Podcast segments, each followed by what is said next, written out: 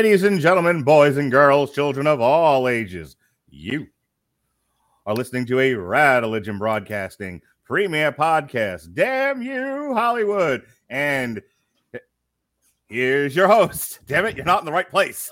Robert Winfree. Yay! Hello, everyone, and welcome, as Mark said, to Damn You Hollywood. Tonight we are discussing, well, the least interesting adaptation of Pinocchio to come out this year, in theory. say we have technically three films and one video game about Pinocchio this year. It, it- this is a strange year. it really is. uh, of all the of all the IP to enjoy a resurgence of that magnitude, Pinocchio. Well, as Mark mentioned, I'm Robert. We have a couple of guests. You just heard Alexis. She is back here because she comes on whenever we talk Disney and or animation. And since this is Pinocchio, it's both. Hi, Alexis. How you doing? Happy to be back. Happy to tear this movie a new one.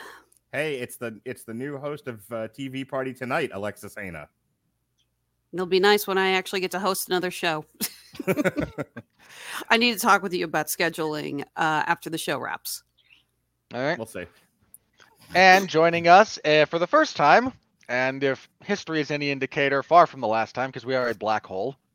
Once, once you go, once you pass the event horizon, you can't escape anymore. I would like to describe us as a very friendly cult. Sure, you would. Uh, but Zach, we have joining us Mr. Zachary Strobel. So Zachary, how you doing? Welcome to the show.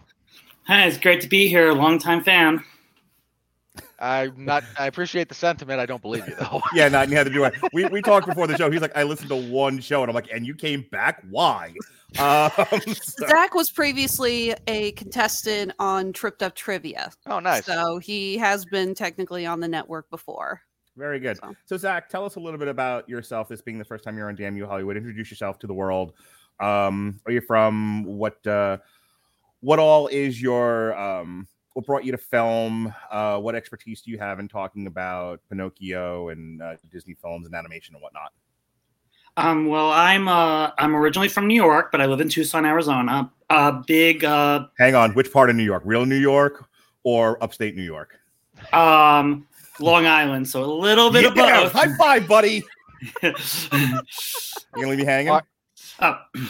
There we go. What all right, wait, Mark- what part of Long Island? Nassau or Suffolk? Oh, uh. Nassau. Yeah, high five, buddy.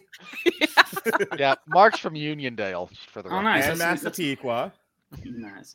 Uh, I'm from Jericho, so Nice. Okay. Yeah. All right, you can stay. You can be part of our club now. awesome. Uh, currently living in Tucson, Arizona. Long story, but um, uh, background history. Uh, currently, I am a art teacher, uh, elementary school art teacher, but also a former animator. Used to work for FX's Archer. Um, Oh, nice. yes. Um, what else did I used to do? I currently write uh, children's books for Amazon. Um, Alexis has, ha- has helped me with a few of them.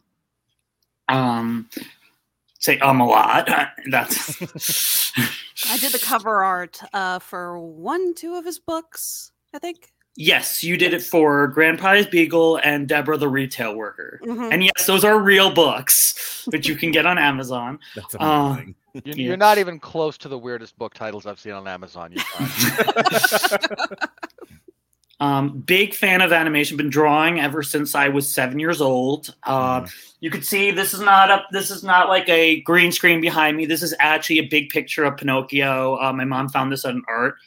Um, so I'm sitting in this weird, uncomfortable position where I could show you the the picture, but um, but yeah, just love love Disney, love film. Just Is that why um, you wanted to come on tonight? Like, was there anything specific about Pinocchio? You were like, Alexis, I don't know who these two assholes are, but I got to talk about this. mo- Even with them, I got to talk about this movie.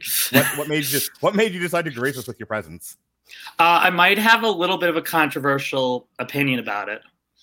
Okay. Ooh. he did he comment i wrote on facebook i wrote disney just for once could you try just actually try to which zach commented hey i'd love to be on your show sometimes to which i asked you mark i said hey we got a fan he wants to come on would you kill me if i sent him a link Okay. Thank you. What's your opinion of the original uh, animated classic? Um, well, I have a big frame picture of it, so I really do like it. Um, it's a it's my second favorite Disney movie. The only reason why it's not number one is because Aladdin has Robin Williams in it, so they play dirty. Um, Sure. um, just beautiful movie, but it's just the characters that I really like about it, and I just feel like I feel like this animation, which is stunning in every way possible, is just secondary to just the story, and it's very different from the book. But I think it's one of the few book adaptations, book to movie adaptations that actually does enhance the story. I, I really like the character of Pinocchio a lot more. My last kind of introductory, getting to know you, uh, table setting question before we get into the plot synopsis, Robert, is after you were done being a huge fan of the Pinocchio animated classic and being a professional artist yourself in some respect, um, after watching this live action remake, did you have to walk into the woods to live deliberately like the rest of us?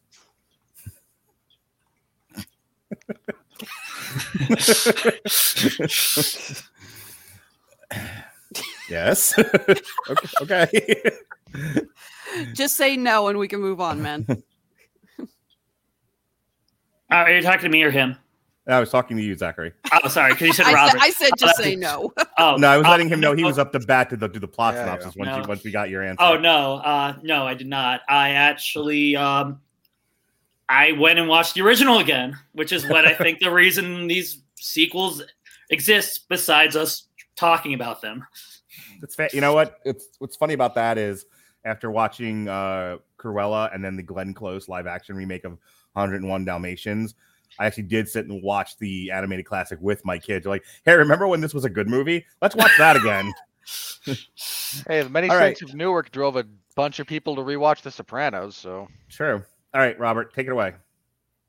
all right, this is pretty much the story of Pinocchio with a different twist on the ending. So, if you know the story, you know what I'm about to tell you. We open on old Tom Hanks as he cavorts with his CGI animals and wishes for his son to. Re- it's never made expressly clear whether or not his son is dead or just has moved away from him and they've had a falling out, something like that. But he wishes for another another child, and he's created a puppet out of pine and decides that he will name it Pinocchio because pine and child in Italian, you get Pinocchio. He sees the wishing star. He wishes for his son slash a new child, and the blue fairy shows up and brings Pinocchio to life. Jiminy Cricket is here, and God bless Joseph Gordon-Levitt for keeping that accent the whole time. 'Cause That's yeah, a weird. it's kind of like when you see that horrible live action Yogi Bear and you hear Justin Timberlake doing Boo Boo, and he just like sounds so spot on for the characters. Just like, like of all the things that I would have predicted, Joseph Gordon-Levitt sounding exactly like Jiminy Cricket is not one of them. Yeah. So Pinocchio is brought to life. He and uh, he and Geppetto do their usual, do the bonding thing for a while. Then he sends Pinocchio off to school, and like most people who go to school, he is abducted by an anthropomorphic fox. Like most children on their way to public school, abducted by kidnappers. Yeah, Mark, didn't that happen to both your kids on their first day of school? every day and every day since every day is the same thing we get a ransom note and then you know then my daughter my daughter starts talking about wanting to smash the patriarchy and, and it's like all right you can have her back Uh, he is sold to a puppet show led by a large Italian man named Stromboli. There, he meets a more original character, our first British character to take place in this Italian story, who uh, befriends him and helps Pinocchio escape, which he does in his usual fashion. Pinocchio then tries to go home, but he is abducted again, because on your way back, this time by Cockney Luke Evans and his mini me. Apparently, They- he said, "You know what? I had so much fun playing Gaston. I just want to chew the scenery even more." Uh, they are. He is then taken with these other children to Pleasure Island, and that's not a phrase you can say safely on the internet these days. But children to Pleasure Island, Hang on. where are they Hang on. I'm not going to use this for TikTok so I can get away with this now.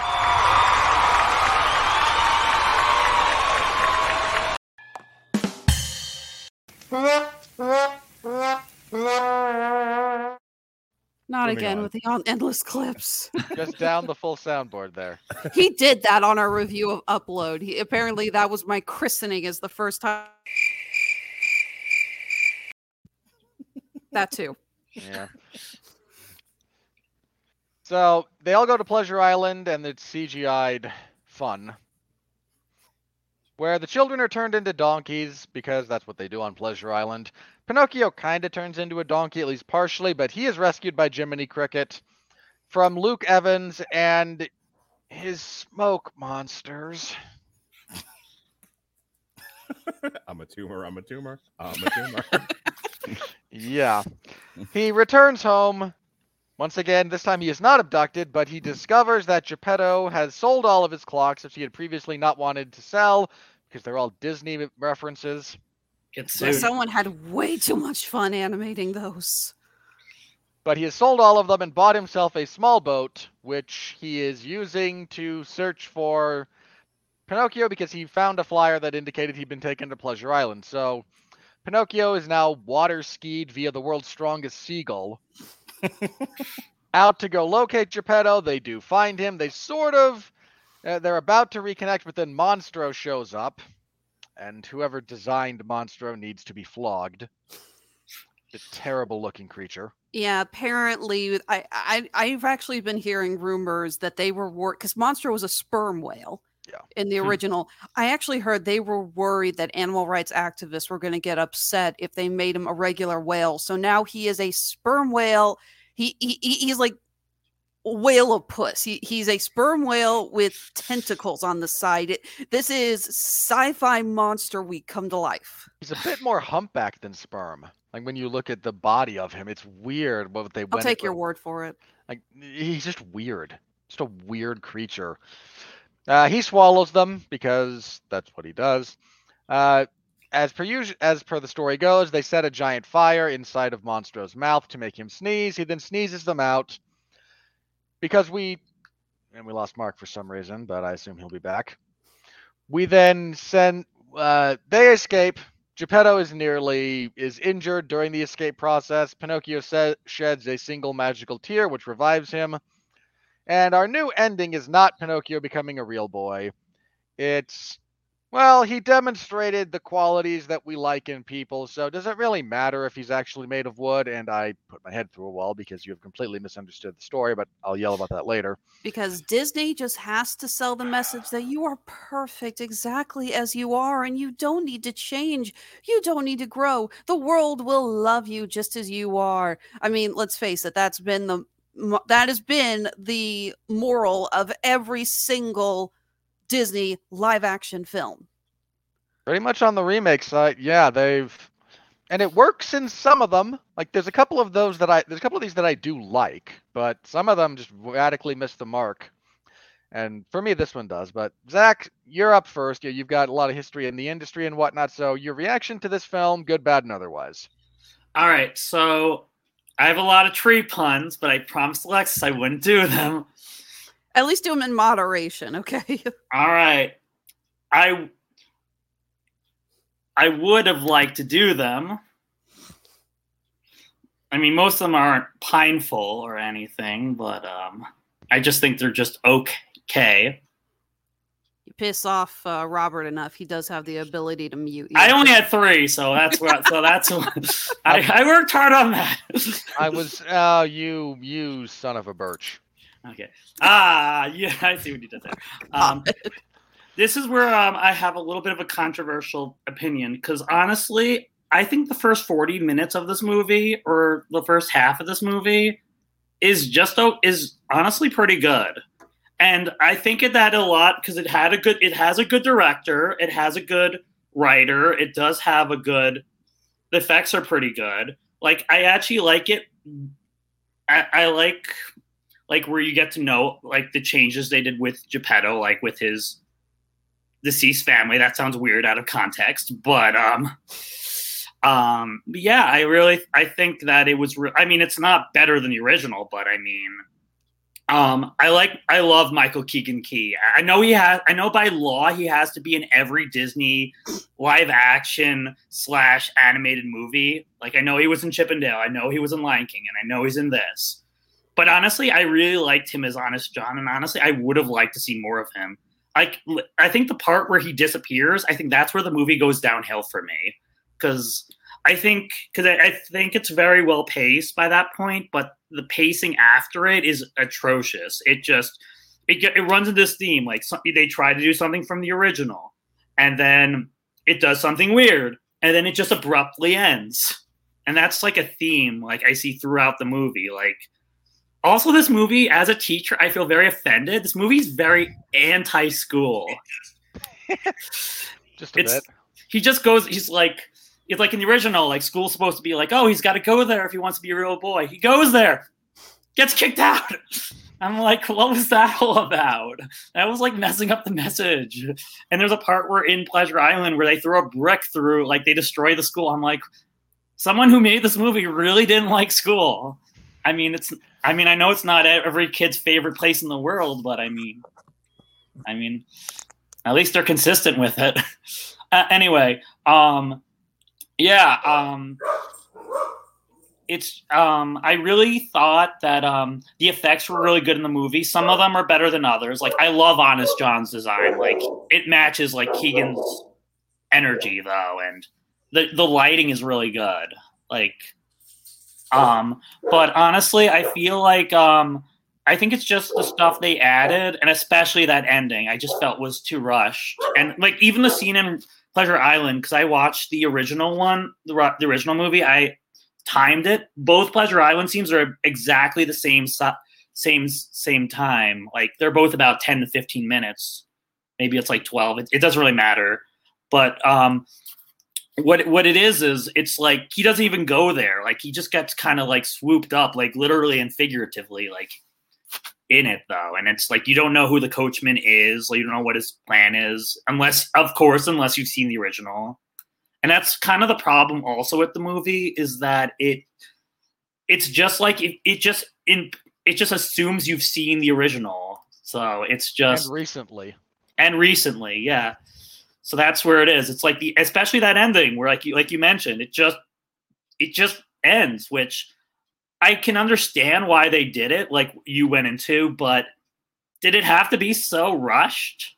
Like did it it's just like it. like if I saw this in a theater, I'd be like, is that it? And then the the usher would be like, get out of here. like that. I don't know. Um yeah, so overall I thought it was just okay. I obviously there were things just like the ending that really made me angry, but it was I think this is the Disney remake that has the most potential. Like like I said, good writer, good director, good composer, good cast. It's just when they had just it started out okay. It's just everything just um it just it just felt too rushed at the second half. There's a real lack of connective tissue between the individual sequences as well for me on this, and it it definitely th- there's a lot of jarring transitions between narrative beats. But I, I do think you're right. You know, this is one of the ones that's had a it was set up more for success than some of the other of these that they've tried, certainly. So, uh, Alexis, you and I both had a similar reaction to one of, I'm going to assume that was improvised by Keegan Michael Key when he tries to come up with a stage name for Pinocchio.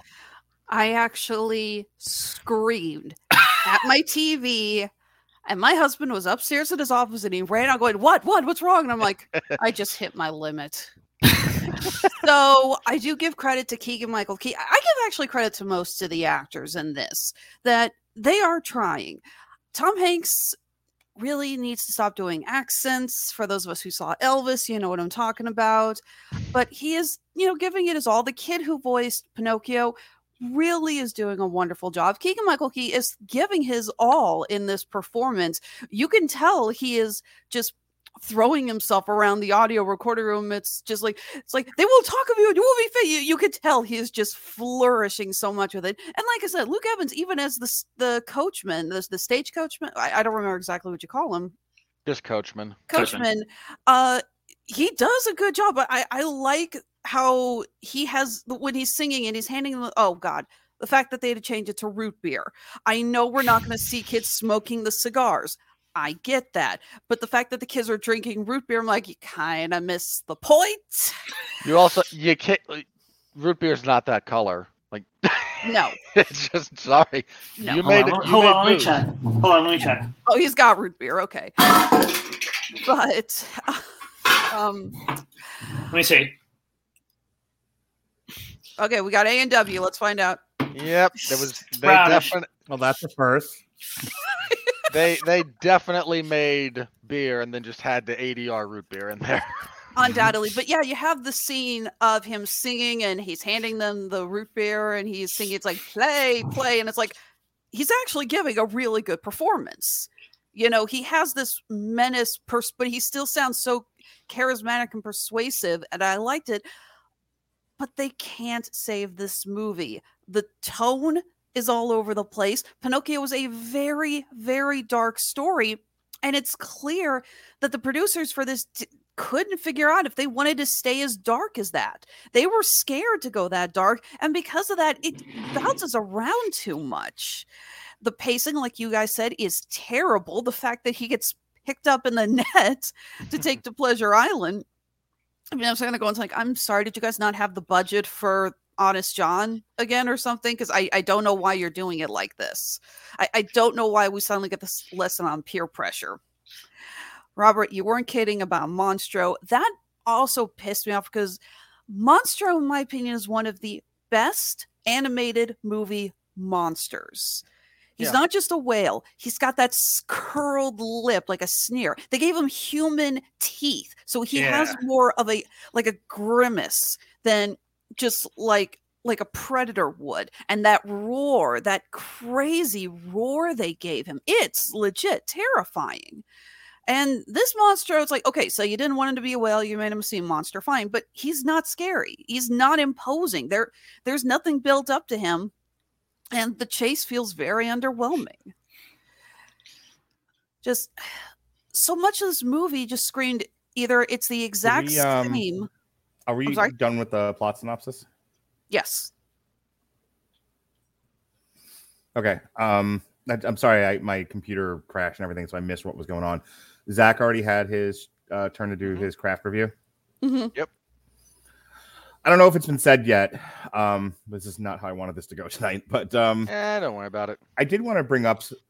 I did want to bring up something, and again, I apologize if this was already addressed, but the thing that stood out to me with this Pinocchio was so you you've chosen to do things in live action, and I was thinking about like Beauty and the Beast, which has a lot of CGI in it because you got to do the cups and everything. But if I recall, and Robert, correct me if I'm wrong, um, not that it was like photorealistic or anything like Jungle Book or Lion King, but everything in, in Beauty and the Beast felt more textured, more layered.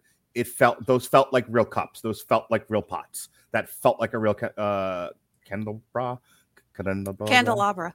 candelabra. Thank you. Um, you know, everything felt like it belonged in that world. And I'm watching this, and I'm getting like Who Framed Roger Rabbit vibes, but badly done.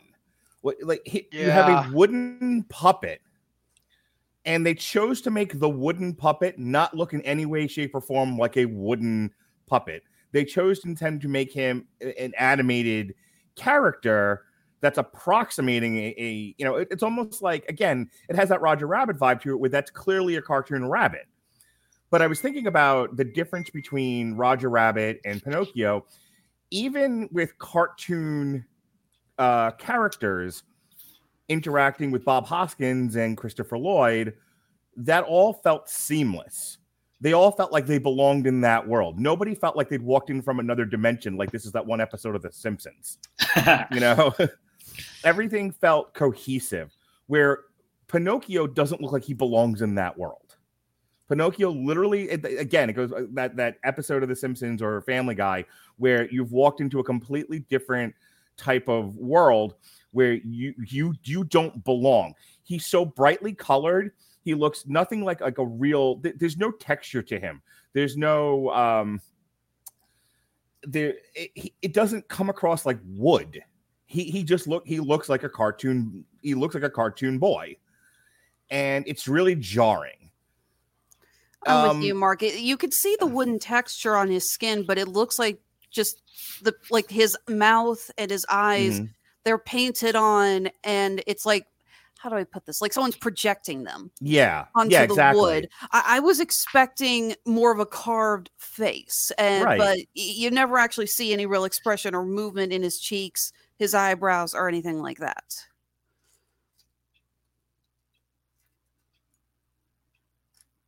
I kind of liked it. Okay, well, ah. go ahead and you can debate me on this. What what what it about what about it did you like? Because to me it was jarring. Well, I liked it because it reminded me of a better movie. So Fair. Fair.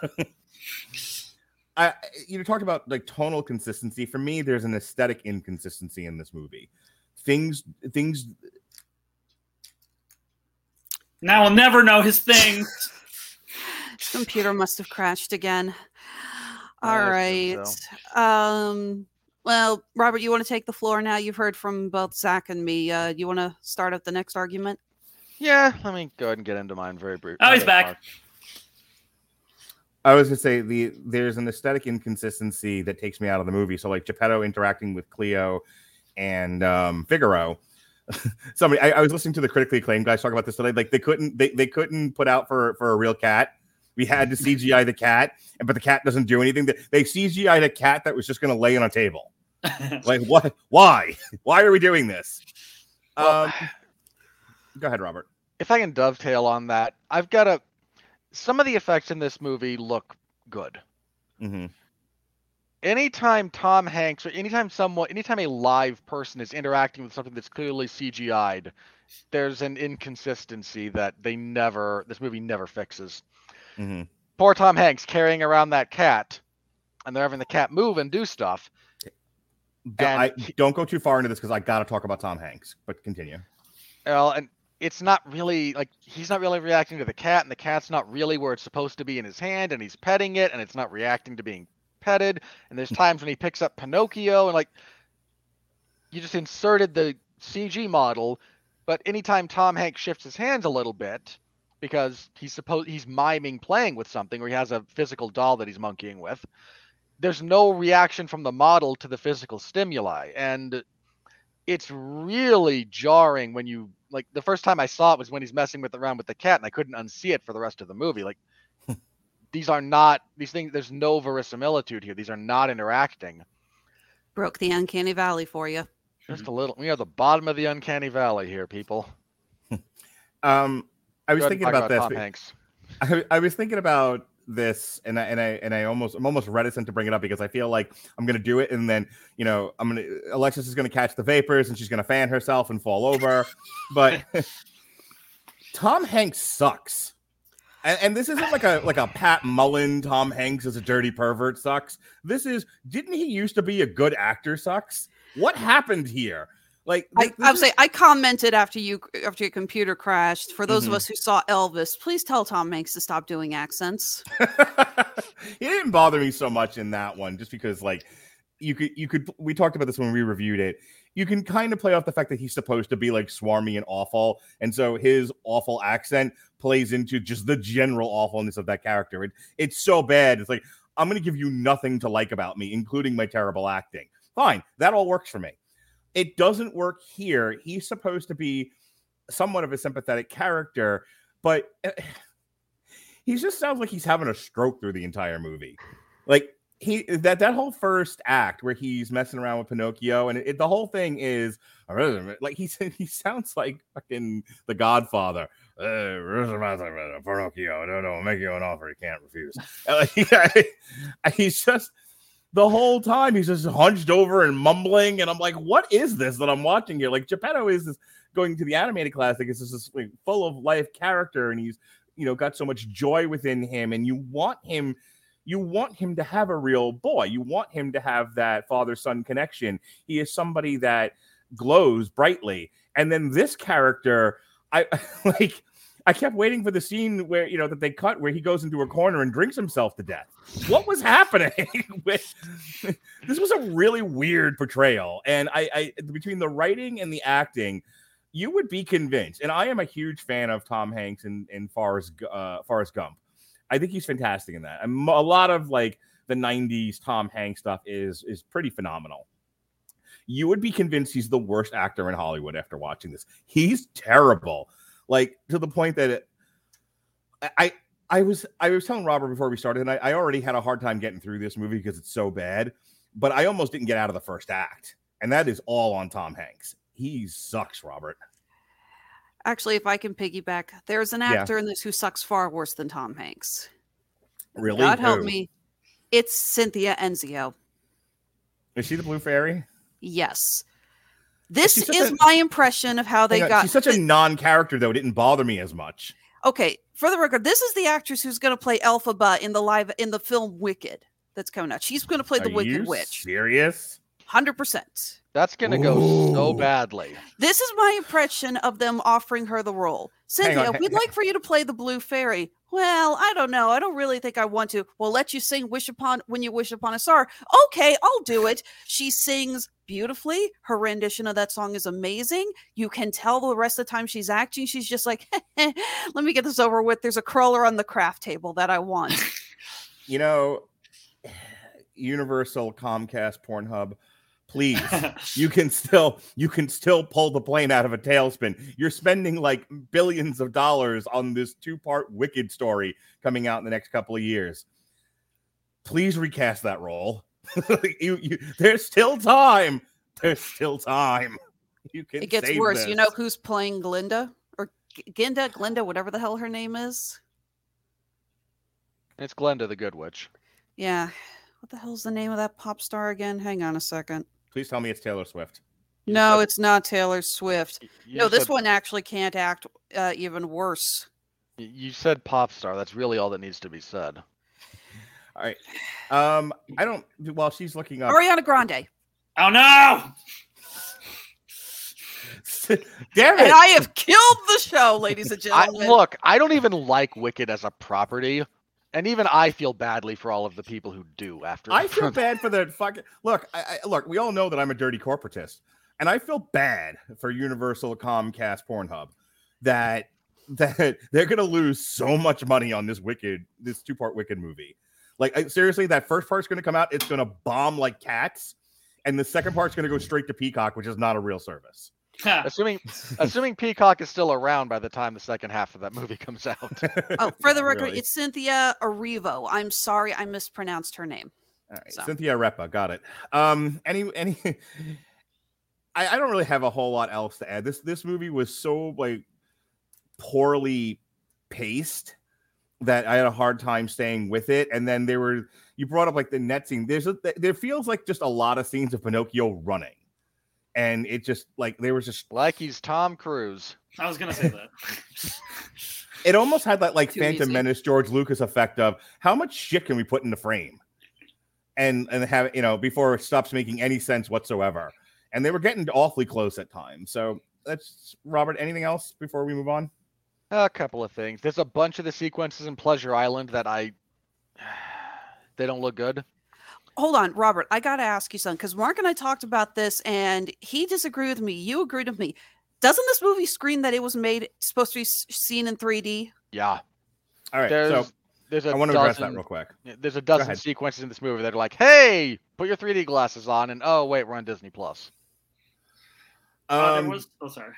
no, no, go ahead, Zachary. Um, I thought, well, they did one thing consistent. They wasted a lot of food at Pres- Pleasure Island. Like in the original, like Lampwick's eating like a roast duck or chicken or whatever. And I was like, he just takes a bite and throws it behind him. I'm like, come on, that henchman or that black fart in the uh, in the remake. Uh, that one, he must have. He's evil, but he must have slaved over a hot stove for that. What On was October with tw- those smoke monsters? Why didn't he just have henchmen? I One- one sec. don't know. He- uh, Who knows? On October 29th, 2019, it was reported that Disney was considering releasing the film on a, on a streaming service, Disney Plus, due to the box office failure of the horrendous piece of shit that was the Dumbo remake from 2019. Ugh. Well, that's dumb in the name. Uh, Don't though, bring that up again. though it was reported that a theatrical release seems more likely after the hiring of Robert Zemeckis as director. On December 9th of 2020, the film was officially announced to be moving back to Disney Plus instead of a theatrical release in response to the COVID-19 pandemic. So you're probably right, Alexis. This was probably meant when they were doing principal photography to be in theaters and to be projected on a uh, on 3D, and then everything you know everything went to Disney. It went to uh, Disney Plus. So yeah, there were without- way too many shots of forced perspective Yeah. that it was just, it was just like this hat. Or I, let me put it this way: if it wasn't, somebody forgot to tell Zemeckis that he's not making 3D movies anymore because I know he made a ton of those during the 3D revival of the last 20 years. Yeah. And I was watching. It's like Zemeckis. They did tell you this is going to Disney Plus, right? Uh, Disney, what So- now? Go talk, So talk about the- the, talk about the ending real quick because I know that that I- was a big problem. Well, let me let me get through the other some of my other craft issues because I want the I want to save the ending for last. Uh, there's stuff where they're on Pleasure Island, like when they're going on their big carnival trip, and they're like supposed to be almost surfing down these like waves of gobstoppers or jawbreakers, and it, it looks awful. Like it, it just looks, it's so. We know this thing's green screened. If you then complo- compose sequences that make it even more obvious, it just hurts. Like it's it's just physically painful. Um, they do the thing in the writing, and I hate this. I really hate this. This is not just this movie. This is a thing I hate, where we'll quote something from the source material, and then the next line is something that's modern and anachronistic to it. I mean, our our intro to this is Jiminy Cricket doing the like speaking the first couple of lines from When You Wish Upon a Star, and then going, "Eh, catchy tune, isn't it?" Like, no, bad writer, bad writer. Don't do like this. Is for everybody out there? Don't do that. Do not do that. It's a stupid writing trick. Don't do it. Agreed. Okay. I won't do it again. Zach, like just tearing pages out of his book, like, Like, okay, this is out the window. Just throw the papers. A- afterwards, she's gonna get with Alexis, and be like, "I'm not going back on that show again." Those are oh yeah, just Throwing out his Mark, book you over his shoulder. killed his will to live. Sorry, man, I should have warned you. That happens when you come on the show. Yeah, some it helps to come here already at least partially zomb- zombified. Then you're good. yeah. Speaking of smoke monsters, Yeah, the sm- Zombified oh. or drunk, take your pick. So the ending. Uh, I, I hate this ending for a couple of very specific reasons. Let's, let's get to the big one. Fundamentally, the story of Pinocchio is it's about the hero's journey and how that changes you. That's ultimately what it is. Mhm. Pinocchio it comes to being. He has a goal. He wishes to become a real person. He goes out into the world seeking knowledge. He is betrayed. He is tempted by pleasure and the the sort of hedonistic lifestyle. He rightly runs from it. He tries to return to his father, who has been swallowed by a whale. He descends into the belly of the beast to retrieve his father. They escape, and through the course of his heroic journey, he is transformed. And this is the this is the message of Pinocchio. It is about the importance of going out into the world and facing the ter- the perils and trials and horrors that you find there, and the fact that these these these acts are transformative to you. They make you into who you want to be. And again, this is the fundamental essence of the story.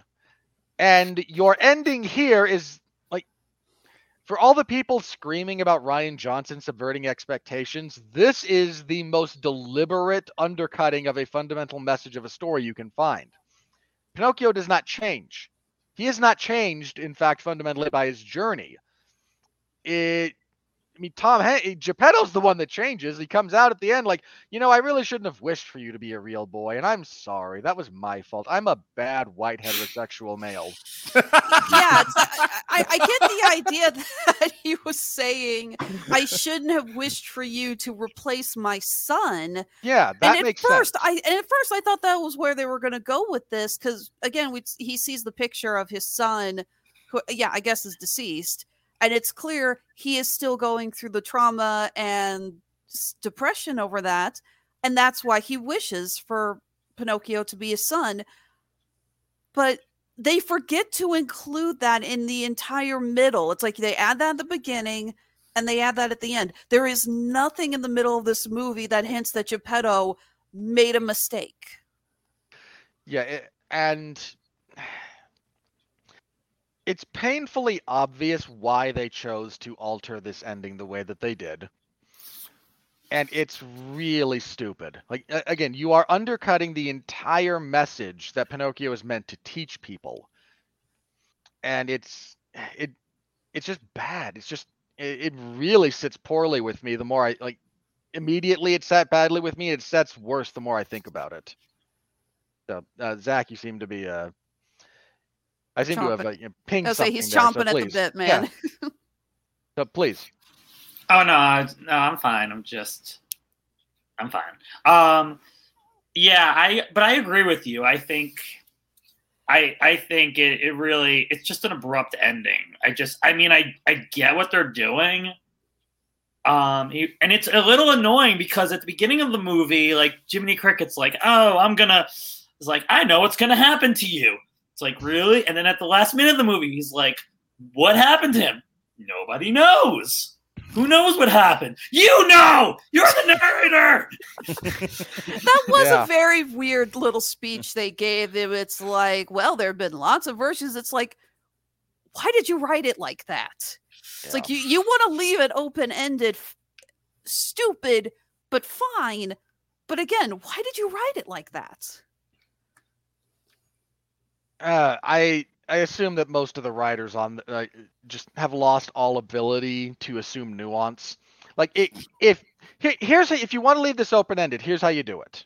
I'll, I'll you have Geppetto holding Pinocchio's hand as they walk into the tunnel of light, and there's a change in Pinocchio's outline.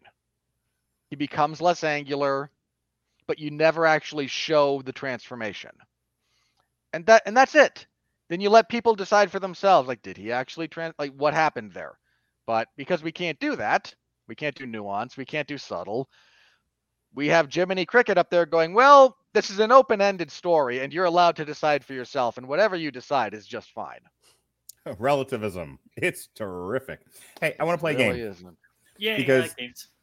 all right so we have like 20 minutes left slotted for the craft review and sometimes we just we just don't go the whole hour but i want to use this time um to look at the other live action remakes and we're going to go from back to 2014 starting with and so the game is better or worse than pinocchio okay Oh dear God, this is gonna Okay. hurt. okay robert I haven't seen alright. of them. all right Damn it. I'll, I'll play well we we, I'll we play. reviewed them all so starting with maleficent All right. robert better or worse than pinocchio maleficent first one that's a rough one man because there's some good stuff about Maleficent, and we talked about it back Okay. then. But like the stuff I'm with going- the king is I- I- so bad. it's better for one reason and one reason only because Angelina Jolie chewing scenery is at least entertaining. Agreed. Ang- Angelina Jolie really elevates Maleficent, but it's she's definitely elevating a piece of garbage. All right. Um, next one, Cinderella. Oh, By far Cinder- the best. Cinderella is still the best technically. Like if we're Yeah. talking film craft and everything, Cinderella is the best one of these they've done. So yeah, So- much better. I think we're on record as saying they haven't done a good one of these since 2015. it's like wow. Probably. Um, Every time somebody asks me my thoughts on the live action Cinderella, I just say, just go put on Ever After if you want to watch a decent movie. Fuck you. Cinderella's great. What I I think Ever After is the best live action Cinderella story. I really do. Uh, you, you're hurting my. Uh, you're gonna Oh make me no! sta- oh, you made her disappear. Oh, she's back. like you. What- You really. You guys are really gonna sit here and make me have to stand up for my mother's opinion. All right, fair enough. Uh, dude, Slipper and the Rose is still like. Th- there's a there's a there's a bunch of these Cinderella adaptations. look zachary's just been on one podcast with us and he's watched another one and he's seen how like hard we can be on movies you want to see two middle-aged heterosexual cis white gendered men just gush about a cinderella movie listen to Yes. me and robert talk about the one from 2015 Yeah. we were breathless with how much we loved that Well, movie. It was fantastic. We hang on. We didn't have a bad thing to say about it. That doesn't mean we were effusive with. We, we didn't gush. Uh, I, I recall it's gushing. Um, all right, next Relative one, to some of the other stuff we talked about in 2015, yes. Sure. Um, Jon Favreau's Jungle Book. Not as good as. Cinderella, but by far one of the better ones. I ac- kind of I say that's the best uh, live action. No, the Uh, best of Cinderella. We've so already far. covered this. Hang on, hang on. I I did not enjoy the the Jungle Book. It, I'd still say it's better than Pinocchio, but like I, that's another one where they changed the ending stupidly. It wasn't even a book. It was a movie. You should have called it the Jungle Movie or the Jungle Book movie, which sounds dumb, but at least it's accurate. It- it- it We should have much- warned you, Zach. He's got a ample amount of video clips and sound effects, and he knows how to use them. Okay. So, Loki. I don't think Zach's going to get that joke though. So Yeah, keep, keep going. So, Loki. Next Okay, one. moving on. Um, uh, next one was Alice Through the Looking Glass. We don't. I don't even think we covered that one. I know I took oh, my daughter that's such to a it. bad movie. Not good. No, Yeah, this is the- So not good. so better or worse than Pinocchio, though. Worse. worse. Wow. Okay, Pinocchio is still still better than Alice with the Looking Glass. I- what a piece like, of I- garbage I- that was. I might are I might be convinced that Alice in Wonderland is better than Pinocchio, even though I dislike that movie. Th- Through the Looking Glass is terrible. I, I got You- forced to watch that while I was donating plasma. Like that's the only way they got you could to watch it. It's terrible. Uh, Beauty and the Beast. Oh, that one I actually Better. saw. Beauty and the Beast is much better than Pinocchio. Yeah. Yeah, I'll give it that. Mm, I kind of like. Pino- I'm sorry. I don't. no, go I- ahead. Oh, I thought I thought Pinocchio was better, but it's not like that's, that's not saying a lot. Christopher Robin. Um, I, I remember like we gave it a halfway decent review, if I remember correctly. I was like listening to that movie. I thought I that was- was a good movie. I was listening to the critically acclaimed guys. They trash Christopher Robin. Like there was an element of it Eh. that they thought was a disservice to the Winnie the Pooh uh, story. Not sure I not sure I agree with that from them, but yeah, um, better than better than Pinocchio. Yeah, and Sure. I mean, yeah. Look, we gave Christopher Robin. I think if we gave it a letter grade, it was like a B minus. Like it's it's Mhm. well above average. It's not ex- it's not spectacular. Yeah, I remember taking my aunt Dumbo. to see it. Worse. Yeah, Dumbo's worse than Pinocchio. Yeah. You think so? I uh, Yeah. I don't know. Hey, hey, Mark. Let's think back to just how much of that movie is spent with the older daughter character and knew- her we talked about that. And all the things that this nine-year-old child in the 1920s is so much better at than most people are today. Yes, and we trashed that. And I definitely complained we didn't have racist crows. 'cause That's my favorite part of the movie. I've seen a house fly. Um, but um, I don't. Poor, I don't know. poor Michael Keaton at the at a at a at a podium, randomly pulling levers while sparks go off. I I'm gonna go ahead and, and give a contr controversial opinion. I think it's slightly better than Pinocchio. I didn't fall asleep on Dumbo. Because you we know, had to go I to will give. Dumbo this. At least for the most part, visually, it was a little bit better, and I credit that solely to Tim Burton's style. I like the look of the Tim- circus that he Tim had. Tim Burton's film's greatest monster. Tim Bo- Tim Burton.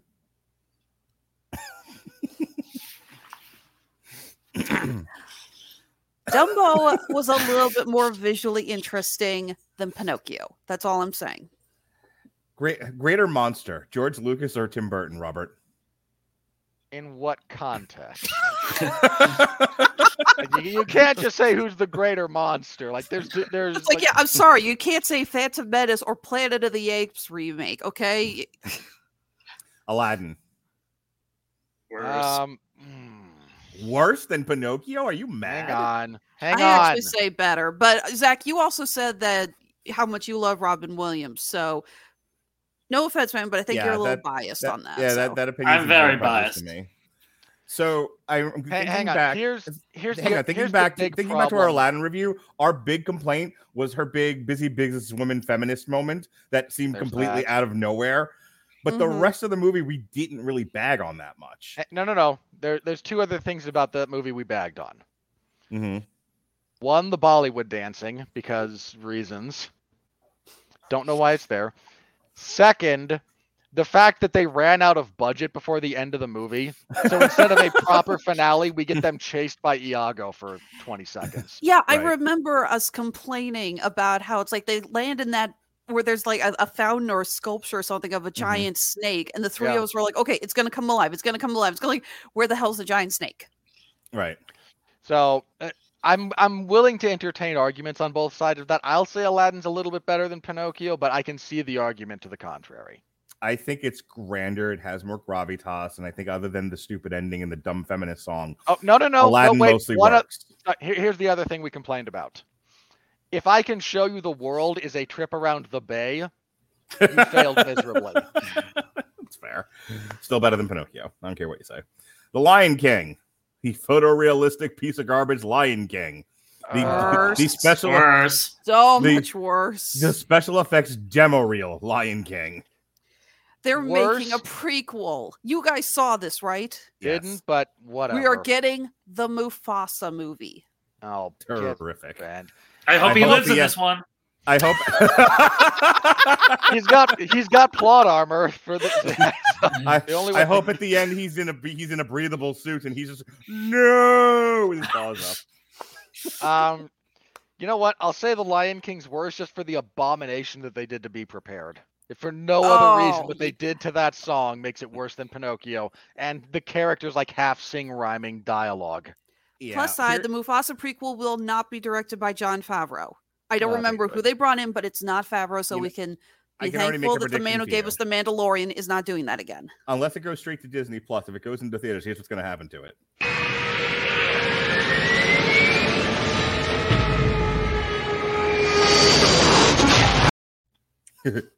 anyway, Yeah. um, Pretty much. are you having fun, Zach? I am. Um, Maleficent, Mistress of Evil. Worse, Worse. Oh. worse. I didn't Worse see it. Pinocchio. You you Oh, are you're better not off. missing anything. You, you are missing nothing. I don't think I I've rem- seen half of these. Mark, that was one of the first movies you asked me if I wanted in on it. You assumed I was going to say yes. I said no. And you were just so taken aback. Like, you don't want to talk about this? I'm like, I don't want to sit through this. Please don't make me. Fair. Yeah, Maleficent, Mistress Miss Maleficent is a very entertaining movie. This sequel is hot garbage. Um, speaking of hot garbage, Lady in the Tramp. Haven't seen Matter. it actually, so I can't comment. Al- I s- Alexis and I reviewed it. I saw half of it because then I realized, oh yeah, I'm at home and I I am an adult and I don't have to watch this. That was one of the first movies uh, that Disney really pushed during the uh, shutdown. Mhm. It's like, you know, it's like, hey, you, we have new stuff on Disney Plus. Even though that and the locked in your home. Mandalorian. That and the Mandalorian were available day one on Disney Plus. Mhm. And you and I reviewed it, and I remember us thinking, "A, it's a nothing movie." Uh, they took out the racist cats, which made me upset.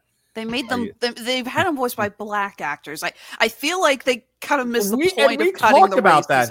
Well, that was like we talked about that. We were like, they took out the racist Asian stereotype to put in the racist black stereotype. Like, It's like, do you, did you do not think this through, guys?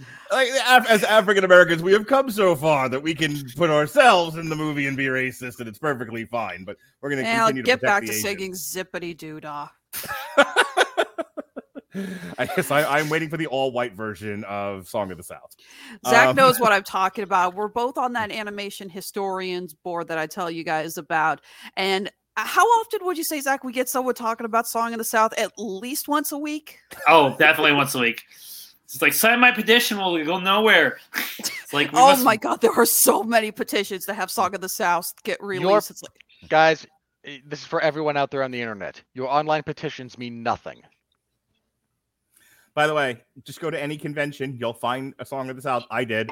I have Song of the South on bootleg DVD, and I watch it every Black History Month. No, just kidding. Um, Right after the corner. after- yeah, I gotta wipe the tears out of my eyes. Um, okay, now that we've alienated what few listeners we have left.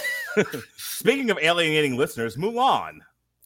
Oh, Worse. No. No, worse. It's worse. Mulan is worse than this. I hate Speaking of, by the way, speaking of movies that completely misunderstand the message of their original story, Mulan's a story about how you can overcome your physical limitations through hard work, dedication, and ingenuity. And the live action version is, well, you're a girl, ergo you're magic. Not to mention, I think it's worth pointing out Pinocchio was released onto Disney Plus for free. Mulan, we had to pay 30 bucks for it. True. It's like it's like it's not just garbage. It's garbage we had to shell out extra for. And speaking of garbage, we had to shell out extra for Cruella. I liked it. Hang on. Ooh. I know all of us gave it a Put him back. Okay. I know all of us gave that a bad review, but I am going to say it's better again because it's more visually interesting. And I know we agreed on this when we discussed it. The soundtrack kicks ass. No, I did Robert not hated agree the to- soundtrack. I did not Well, agree to that. what we agreed on was that the costuming was the big star of the movie, and it was about the only thing holding it up. You and I like the soundtrack, but Robert Robert's point with the soundtrack was this is yet another person who misunderstood the point of Guardians of the Galaxy and just went ar ar ar ar put famous songs ar ar ar ar and like nothing else, you know. So, all right, so by that. Pinocchio, oddly, not the worst piece of trash they've released since they started doing these live action remakes. You know, for as dumb as the ending is, and for as much as the ending misses the point of Pinocchio, it's a less offensive retelling of this story than like Mulan is to the original. It's fair. Well, that's why we went through this exercise. All right, Zach, it's time. Are you ready to play the game? It's time for Yes. our- it's time for our, my favorite segment of the show. I don't Wait, even wait, give a wait, shit about these. What? Yeah, you got to do the money first because you haven't talked about the box office No, weekend. no, no, I am. That, that, that- Okay. That's what I was getting to. Oh, but I thought your your favorite. Spoilers. No, no, no. Your his favorite Robert, part. you ruined the setup, I man. ruined it. Normally, his favorite part is trying to I give know. me an You know what? I said play the game, and I'm like, he's thinking I'm going to do the Triple H thing, and I'm like, no, I, I want to play the money. That's true. You, you also did set up with the wrestling reference. I did. I I I, I messed up. Anyway, um, I I, I set I, I set the ball, but like to the other team. Um, Yeah, yeah. You scored on the wrong basket. exactly. All right. So my favorite part, even though there was no money to be had, here it is, the money. We're in the money. We're in the money.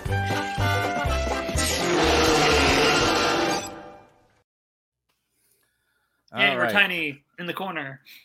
Has Yes, anyone now we're- ever found a copy of that clip without the uh, Spanish subtitles? Yeah, we li- even if I did, I wouldn't send it to him. I like. the Listen, it's currently subtitles. not dinging the copyright thing on YouTube, so shut your face. um, leave it Which is- alone. which is the big thing. Fair Yeah. enough. That's why we had to get rid of Shane McMahon. Um, we used to be. Other- I don't know if you. I don't know if you watch Otherwise, wrestling, yeah. Zachary, but we it used to be. Um, what do you call it? Naughty by Nature's the money uh, theme for Shane McMahon's entrance music, and I was getting dinged every single time for copyright infringement. So Yeah. We switched it to this. All right. Um, there is no money to be had. This was a straight to Disney Plus thing, but they did spend like think what. Uh, 200 million on this, Robert? I mean, I can't find exact numbers, but I've heard it's like Marvel money. It's somewhere between 150 and 2 would be my guess. I'll look up it on Wikipedia, see if Yeah. it says anything. Uh, can I just say something really quickly? Mhm. I Yes. feel like this should have gone theatrical. And hear me out on this. Because the thing is, whether or not these are good or not have not stopped them in the past. I feel Mhm. like I feel like they should have just released it because if you're gonna make money, and this is gonna sound really, really, really mean, but I if if it bombed, maybe they would stop making all these awful remakes. We could hope. We, We could could only pray. hope. Well, look, in the world before Disney Plus, you would have been correct. With Okay, I'm gonna. Plus, I want to counter that point with with the following anecdote. When I worked for um, Rob Zicari's, aka Rob Black's Extreme Associates, yes, folks, I worked for a dirty, filthy pornographer. I was the marketing person for his pornography. Um, when I worked for Rob Black, and we started filming the um, the XPW shows, and then we were putting them on VHS and shipping them to stores. There was a question of who in their right mind would buy these? Why? Who wouldn't? who would sell them? Like we're like we're like a distant fourth in terms of wrestling companies. There's no fucking way that you know people will look for WWF, they'll look for WCW, and they'll even buy some ECW. There's no way anyone's going to buy these. And Rob was like, "You don't understand how retail stores work. They need shit to sell. They can't just sell the same thing. They people will eventually stop coming into the store. They need a variety of products to put on the shelves to sell. So they're so they'll even take our rinky dink tapes because it's better than nothing. When you create an infinite shelf, and we've talked about this ad nauseum on the Rattlegion Broadcasting Network, whether it's TV Party or Damn You Hollywood or Triple Feature, we have talked about the how streaming services are an infinite shelf of content. They don't nearly have enough. And Robert and I started to talk about this with the Gray Man about how we're coming to I think the end of the streaming wars, and you're going to start seeing.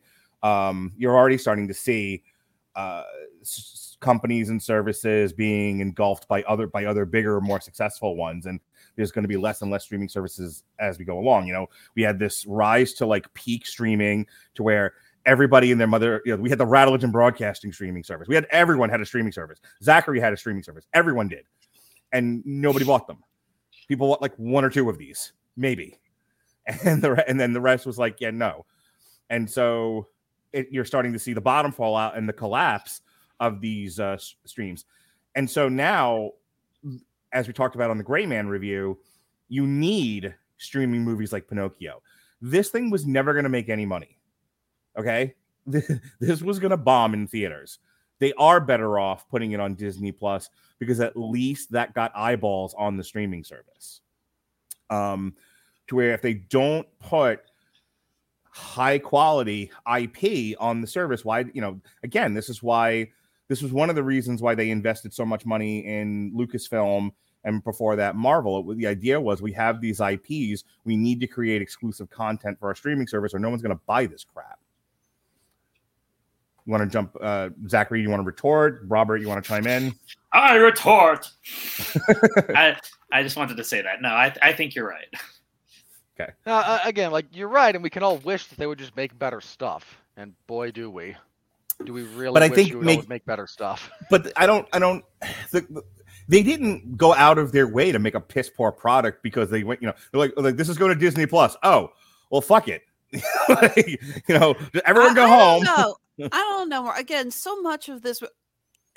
We've talked this before that there's a lot of movies that we sit back and we go, okay, we could at least see why this got made. You know, there was a passion in one person. The dir- it's like this was a passion project for the director. There was a lot of passion in the writing. There was a lot of passion in the acting. This movie, with the exception of money, which again we know it wasn't going to make a lot of money. I cannot find a legit reason why this movie was made. The legitimate reason is it's it's they have it. It, It- they need it's, to a, make it's a box. It's a box Yeah. to be checked. A wooden box.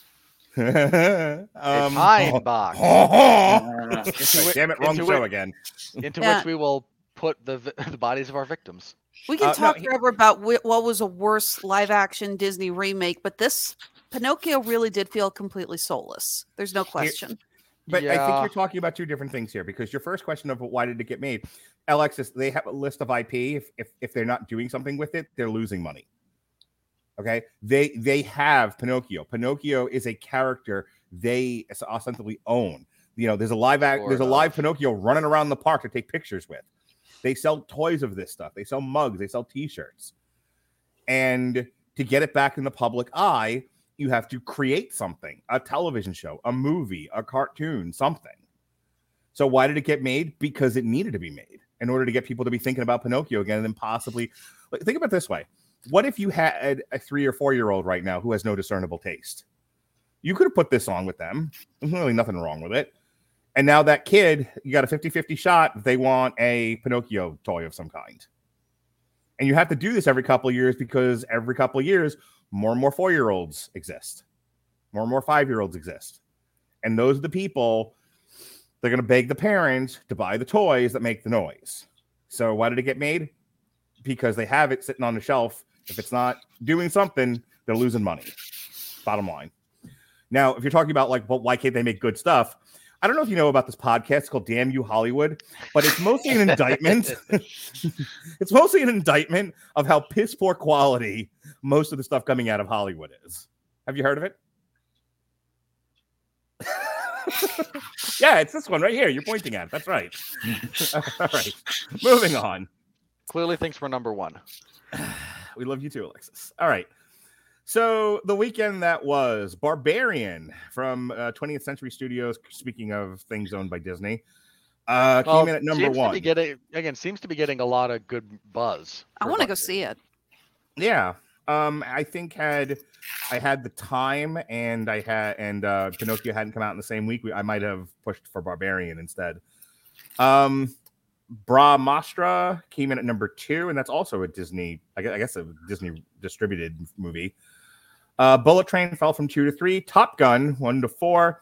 The Invitation. Hey Alexis, how was the Invitation? It was like Stephenie Meyer decided to do a rewrite of Dracula. Ew. Sounds terrible. It was. At least it wasn't Um, the E.L. James version. That stayed at number five. Uh, DC League of Super Pets fell from four to six. Lifemark debuted at number seven, which is a Fathom event of some sort. Beast, speaking of things that crashed and burned, fell from six to eight, and will I'm sure be Sorry, on Idris Pe- Elba. and, will, and I'm sure will be on Peacock momentarily, which is not a real service. Hey Zach, have you noticed we have a lot of running gags on this show? Yes, Okay, just want to make sure you just make sure you. I didn't know if you noticed or not. I noticed. Okay, great. Um, Minions. Uh, I think one of the Woo! most the most Minions! successful animated film in like years. Some shit. Might uh, be actually Yeah, I think it's it's close. Um, because at it's over nine hundred. It's over nine hundred million dollars. I want to say it's at least since the pandemic. Um, Minion. Uh, what do you call it? That fell from seven to nine. Spider Man was re released in theaters. That fell from three to ten. Because reasons. And Because money. Morbius. yes. Because Morbius. Where the Crawdad Sings uh, stayed at number 11. Thor uh, is now on Disney Plus as of this past week, and that fell from 8 Yep. to 12. Nope, which is for some crazy reason is getting a sequel, uh, fell from 12 to 13. Medieval debuted called? at What's it called? Nah. nah, brah. um, debuted Is at it- or, 14. or, or, this, or the sequel be yeah? The Jaws re-release fell from 9 to 15. 3000 Years of Longing, 13 to 16. Elvis, 15 to 17, currently on HBO Max. Honk, meep, meep. For Jesus, Save Your Soul, which I believe is somewhere on a streaming service of some sort. I Uh, think it's Paramount. Probably you're right. Paramount Plus. yeah, fell from 14 to 18. Um, Gigi and Nate, 16 to 19. And then or- Orphan First Kill, also on Paramount Plus, fell from 17 to 20. Debuting also After Ever Happy uh, at number 26, Unfavorable Odds at 30, Hockeyland at 33, and Hold Me Tight at 36, and About Fate at 44. And that was the weekend that was. Uh, worldwide, uh, Top Gun still the only movie this year to cross the billion dollar mark and cross it pretty uh, by a pretty wide margin. But uh, coming up on it, Jurassic World Dominion just a mere three million away from crossing the It billion dollar mark. It ain't doing it. I know. Doctor Strange fell from uh, two to three at nine fifty five. Minions again, Woo! probably Minions. the most successful animated film in the last few years, crossing the nine hundred million dollar mark. That you know, big win for. Um, Illumination. Yeah, I'm just trying to figure what the I can't remember what the parent company is. Is that that that also Universal, Robert? I think so. I believe that is, yeah. Um the Batman falling to five now at 770. Thor Love and Thunder right up on its butt uh at 758. Watergate Thor Love, Bridge. Thor Love and Thunder is not going to beat the Batman. No, it's not. Um I didn't see the. Batman. Does he go like, I'm the Batman? no, but he does chase around a sad girl. Um I'm just kidding. okay. He, he, not, he, and instead, we get the I'm vengeance. I'm vengeance.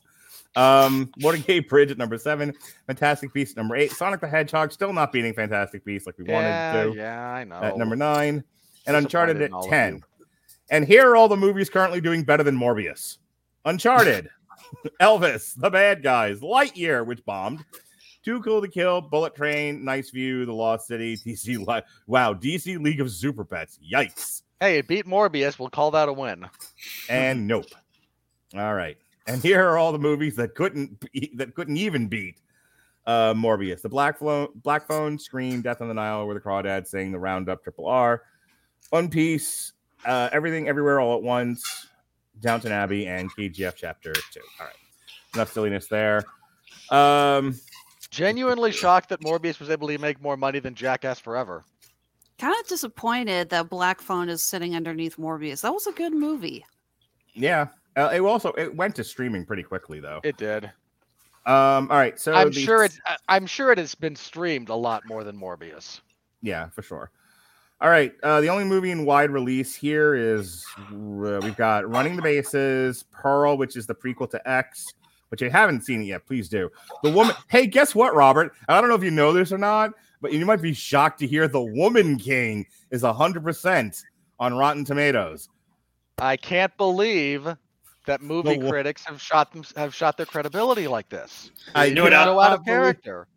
I cannot believe that movie critics far and wide gave the gave a perfect score to the Woman King. I'm shocked, shocked. I tell you. You know what else has 100% on on tomatoes? The original Pinocchio, because it's awesome. Good for that. Seriously, good for that. Good, good Um, pull no- there. Now, look about the Woman King. Just it's going to be another example of how critics and audiences are watching two different films, and it's really obvious why. Because all you all you critics are just you're- you're cowards and you're desperate to keep your access. That's what it is. Um, I know, um, in limited release is this Bowie documentary, Moonage Daydream, which I'll be going to see this weekend with my wife. Um, we got That's God's got a 96 on uh, Rotten Tomatoes. Yeah, but it's it's more fun to make fun of the Woman King. All right, and then for some odd reason, and I don't know why this didn't go to streaming, and it's being released on a really odd day. September nineteenth is the Jeepers Creepers Reborn, uh, which is the Fathom event and limited release. The following week, we've got so the number one movie of the weekend, uh, this coming weekend.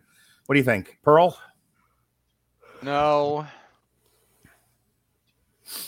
It's not going to be the Woman King. give it. Hang on. Given how weak the weekend is, it might be, but it's going to be a piss poor number.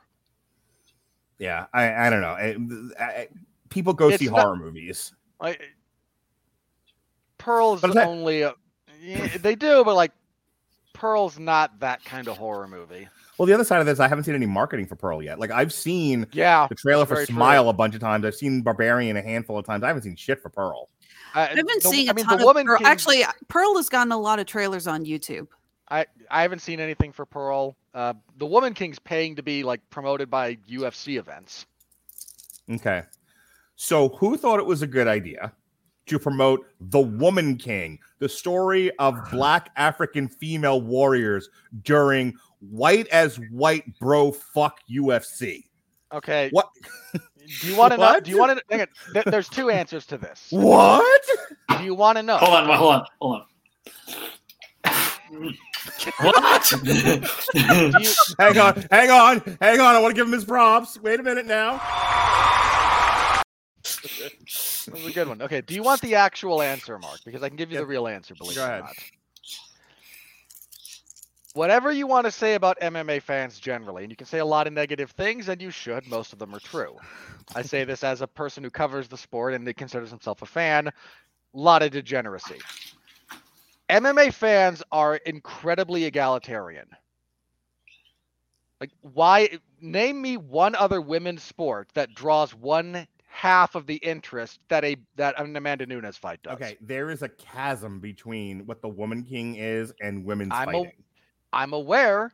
I'm saying if you want to know why, because someone Okay. in the marketing department looked at okay, what sporting events, like what fan base is down is cool with women sports. MMA Okay. fans love female fighters. We do. We That is a But- fair and poignant argument. It's also wrong. Uh, no one's look, going it- to see this movie who's a UFC I'm not- fan. Not nobody. I'm not I'm not saying it's going to be successful. I'm saying that's why. Okay, the person who is like UFC, UFC fans, the Woman You- King, match Because- made in heaven, is that getting person- fired on That, Monday. per- that person needs to be fired, yes. But like you're not you're not going to advertise in a WNBA game. I mean, it'd be Fair. cheaper, but there's no audience. You're not going to advertise on the NBA because it's too expensive. I'm not saying UFC events are cheap to advertise on. They're very much not. But, you know, again, MMA fans have embraced female combat sports in ways that other combat sports are not embraced, have not embraced women. Women boxers, you, they're paid like crap. That's why they come to MMA. All right, all right. You know, the WNBA is subsidized by the NBA. We can go down the list. Like that's why. It's The you're not going to be successful, but that's why. Right. the 23rd, the big wide release here is the Railway Children Return, which I've not seen any trailers for. Um, and, Av- and, and a re release of Avatar. Let's move on. Re-release And of then- Avatar is probably going to win the weekend, believe it or not. Probably. Um, the September 30th, we've got Smile, which I've seen tons of press for. It's a Paramount movie. That's probably going to win the weekend. I would assume Um, so. It looks like a decent enough horror horror The, flick. its only other competitor is Bros, which is going to be on Peacock, I'm sure, shortly thereafter. And then we're finally September is over, and we move into October. First week of October, we've got Lyle Lyle Crocodile, which will win that weekend, and that is a Sony picture. The following weekend after that, um, we've got Halloween End, which will win the weekend, but it's not going to do well because that's also day and date on Peacock, which is not a real service. And then finally, finally, finally, finally, Chris Bailey, Chris Bailey, Chris Bailey. Uh, after Halloween ends, I think we skip a week. Uh, I know Black Adam comes out. Yeah, so the first decent movie that's going to slaughter the weekend and actually remind us that people go to the movies Slaughter. will be Black Adam, and that'll be the 21st. Then we have Prey for the Devil, which is no longer the Devil's Light. They renamed it on October 28th. Okay. Always, a, So- gr- always a good sign of faith in your product when you're renaming your movie. Yeah. yeah. release. Well, you know what's funny is I, I was going to like just checking the schedule, making sure everything's coming out when we said, and, you know, making sure that we're going to review things in a timely manner. And I'm like, where did the Devil's Light go? Like, what, and what is Prey for the? De-? It took me a minute to realize, hey, wait a minute, this used to be the Devil's Light, this Prey for the Devil movie. Um, which also means I had to throw out the art that I was saving for it because hey, new title. Um, also, Dark Harvest disappeared. I don't know if you saw that. Like we we had been talking about it. We we were going to review it, I think. yeah, we were going to review it, and then uh, right up until it was supposed to be released, it was on the schedule, and then they it went away. Um, I, it's an MGM movie, so I'm thinking they're reworking it for Amazon Prime. One would assume. Yeah, I think that's getting the Samaritan treatment. So Zach, what'd you think of the money? Huh? Was that not in, was that not intellectually stimulating? Yes, there was no money to be made, It is Which defeats- September. Which defeats the purpose of these remakes. But, um, but yes, it was very, it was very, it made a lot. I think it didn't make a lot of dollars, but it made a lot of sense. Get on with it. Yes, get on with it. All right, I'm gonna play Fun behind the scenes story, believe it or not. You know the name of the enchanter in Monty Python and the Holy Grail was not originally Tim. They had a name written out for it. Mhm. but John Cleese up there couldn't pronounce the name. That's why there's a pause. He kind of forgets it and he couldn't pronounce it anyways. There are those who call me Tim. and it just worked so well they left it in. That's awesome. All right.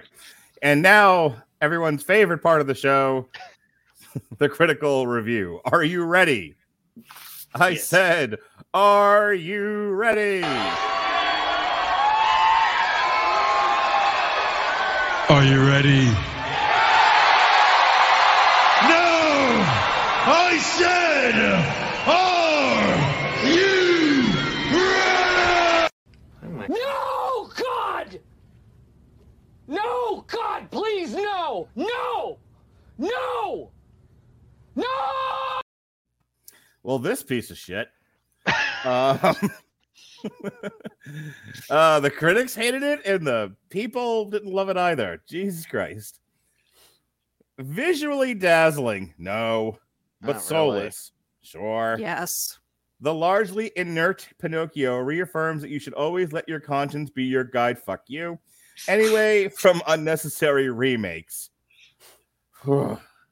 Yeah, whatever whatever cobbled together that consensus, um, shame on it for that reference. It's so unnecessary. I don't like the remakes either, but that's a stupid reference. All right. Let's see here. Oh, Peter Canavese of Groucho Reviews. Oh, he's slipping into a dry martini. There's an overabundance of unnecessary concessions to modern taste in this effects driven CGI animated remake, but it moves along pretty nicely and they haven't broken it. They kind of broke it with the ending, believe it or not. This just goes to show how little you understand the story being told. So basically, he's saying that because this movie didn't make him scream at his TV like it did for the rest of us, it's okay. Sure. Richard Pro, uh, Propes desperately being tr- uh, wanting to be invited to parties in Hollywood of the independentcritic.com. Independence. I got your independence. It's in my shorts. I honest I honestly loved Pinocchio from beginning to end. Good for you- you, asshole. If Why you was ever do, that sentence chosen? if you have to put honestly in the fr- in your sent that early in your sentence, we know you're lying. Like Honest John. Can't trust someone who says their whose name is Honest John. Not if they gave the name to themselves. Robert, do you see him? Oh God, he's gonna. I'm gonna enjoy this one. Oh, get the lube. Here we go.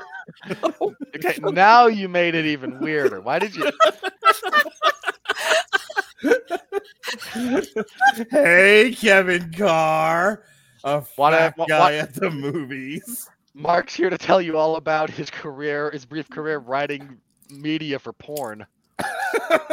you know what I've always wondered? Kevin Carr, a fat guy at the movies. Hey, weren't you briefly on the end of an episode of XPW where that happened to you Yes, in in character? yes, in character. glad we glad we clarified that. I'm sure the guy. I'm sure your scene partner was a nice man. It's lovely. Um, Kevin Carr, a fat guy at the movies, says, a- "Hang on, I have to explain this to Zachary real quick." So for the last year or so, for the last year or so, I have made it my mission to bully this perfectly nice stranger. One, I hate the name of his whatever the hell he's writing for. I just think that's the dumbest title ever. But a lot of these critics say and and write dumb shit, which is the whole purpose of this segment. He is a special kind of dumb. He is the kind of dumb that you want to give money to because, like, you know, like it doesn't know any better. That's how dumb Kevin Carr tends to be. And he gets to be on Rotten Tomatoes, and we don't. Hmm. And it makes me angry and makes me want to kick stuff. So I kick Like him, Kevin Carr. like Kevin Carr. And then Mark gets tired kicking Kevin Carr, so he points me at him. yeah i robert and i have a nice like you know 50s greaser style bullying going with kevin carr whether he knows it or not so anyway kevin carr a fat guy at the movie says a faithful zachary No. a faithful adaptation to the disney classic that doesn't pull its punches on the weird and disturbing elements It zachary really does. zachary Feel free to, re- if you would like to say something mean about that review, now is your time. i mean I'm if you've ever wanted his to make- nose didn't grow saying that. I mean, if you've ever wanted to make a sexual assault joke, this is the show to do it on. So go ahead. I haven't thought about that. I'll, I'll accept. Uh, I'll decline your offer, though. But okay, well, just letting you know that this is a fr- this is a sharing space. You, you know. All right. So, for the record, Kevin. Don't make him regret ever knowing me, Mark. For the record, Kevin Carr, you buffoon. if you this movie, okay, rewatch the transformation sequence in the original.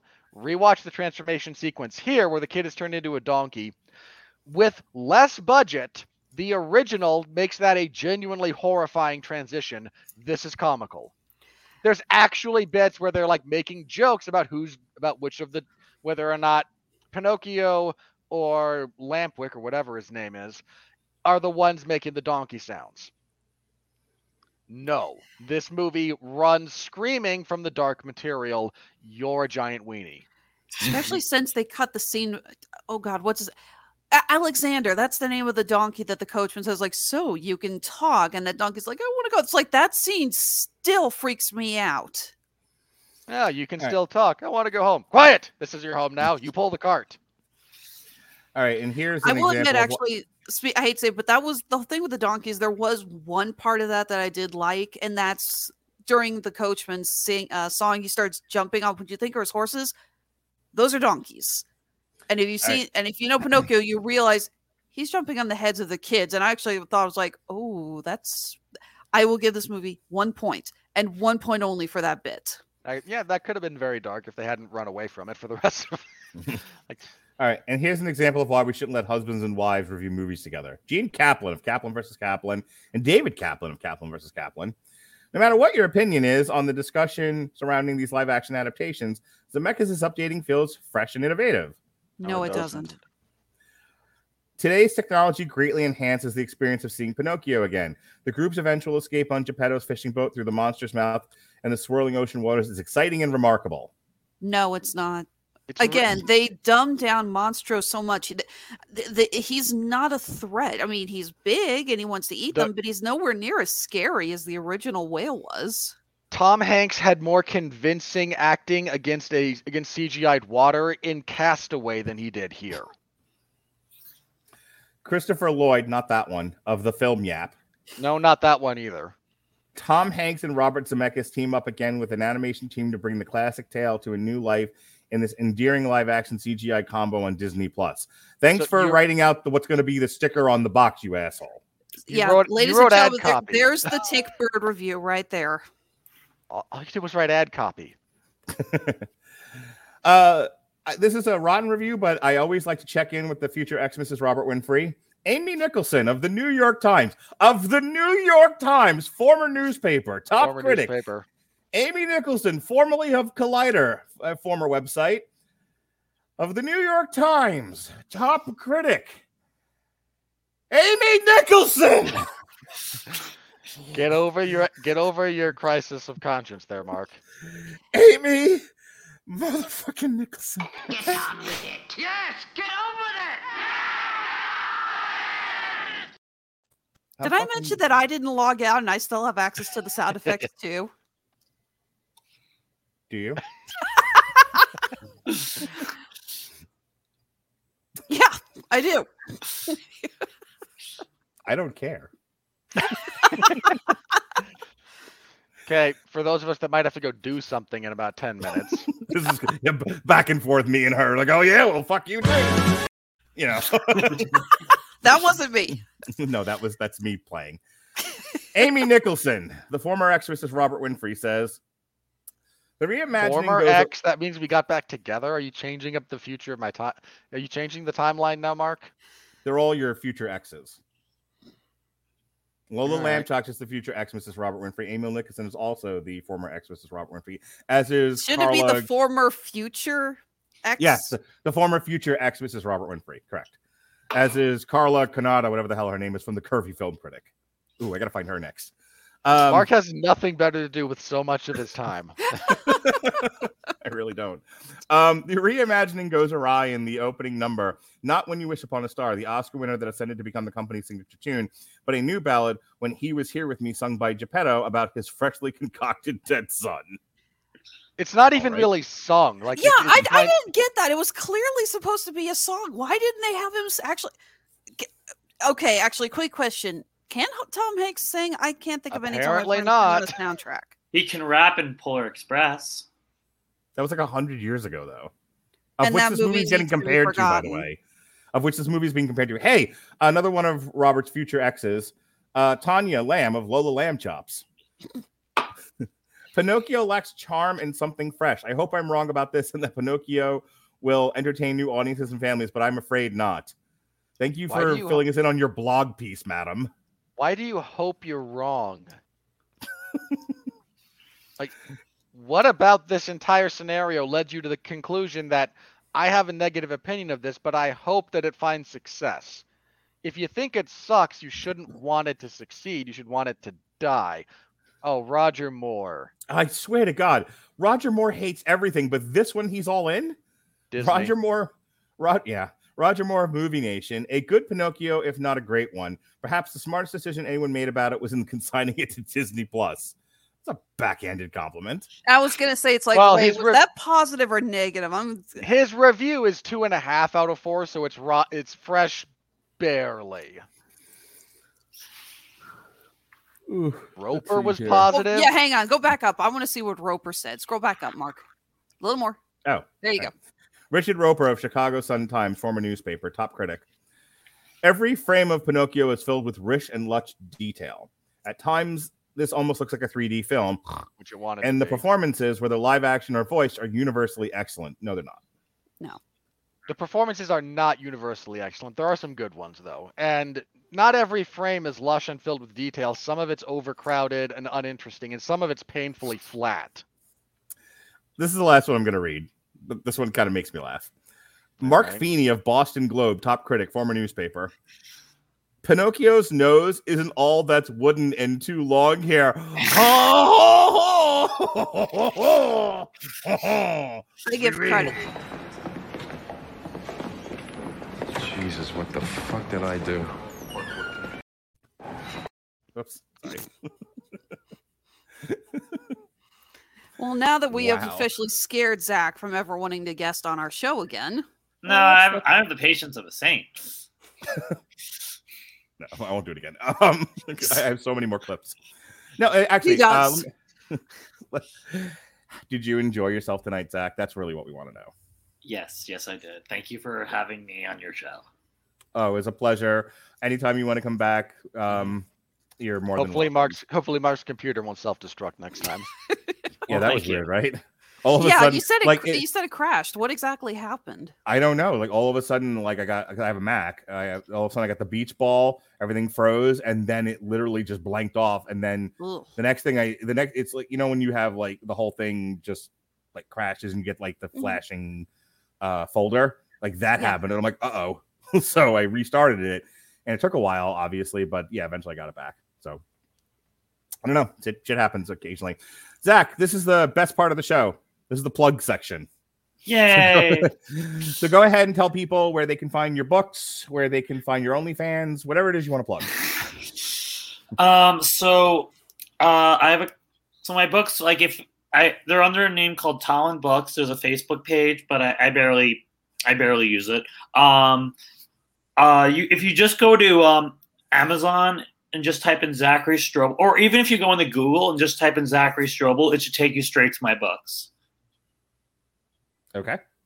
Uh, is there any um, other social media or anything that you want to plug? Do you have a TikTok? Uh, no, uh, I am a teacher, so I do not do the TikTok. I've been Good asked. choice.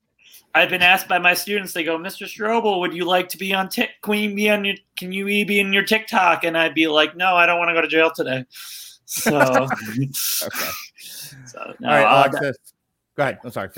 oh no, that was pretty much it. So yeah, uh, we've got uh, Alexis has helped me with some of my books, so a lot of good talent on the books. Do you do any other podcasts? Are you on anyone else's show, or was this kind of like your first one? This is like the first one. No, Oof, but I had fun awful- though. What a terrible start. Um, this, this is not the one you want to start with. Yeah. Like I said, I think we've scared him off. They're- they're- well, I was going to say the only one worse than this one in terms of language and colorful thoughts is the MCU's Bleeding Edge. So Oh I don't know. God! Maybe maybe you started. Yeah, I didn't play an, an hour's worth of Dave Chappelle clips to start off with. So speaking of uh, Yeah, Jeff's girlfriend, Alexis, go ahead and plug your stuff. God, I hate you. I love you too.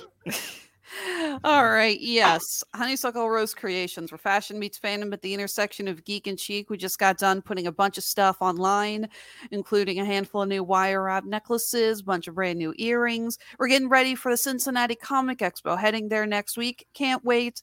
It's a great show. We've been doing it for years. Love going out there. Love the organizers. They're so good to us. We always have so much fun. Hopefully, if you're out in that area, we see you out there. If not, then we will see you at Anime Nebraska in October. That is our final convention for 2022. We are thrilled to be going back to that one. We did that one a while back, a couple years, had to skip it. Been on the waiting list. It's a very hard convention to get into. We are back for this year. We cannot wait. As always, you can find us on Facebook, Instagram, and Twitter. Our shops are available on Etsy and handmade at Amazon. If you're in the Kansas City area, please stop by Level One Game Shop, Mon Games and Magic.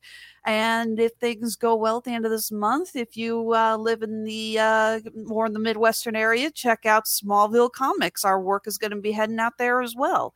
Again, that's Honeysuckle Rose Creations, the intersection of geek and chic. As far as podcast goes, Alexis, um, I handed the reins off to TV Party tonight. I'm still going to be doing the occasional one myself. I have some obligations. Pat cornered me and made me do Cobra Kai season five, so I added that to the schedule. Oh, Pat Um, didn't have to corner you for that. Don't pretend. It wasn't on the schedule originally.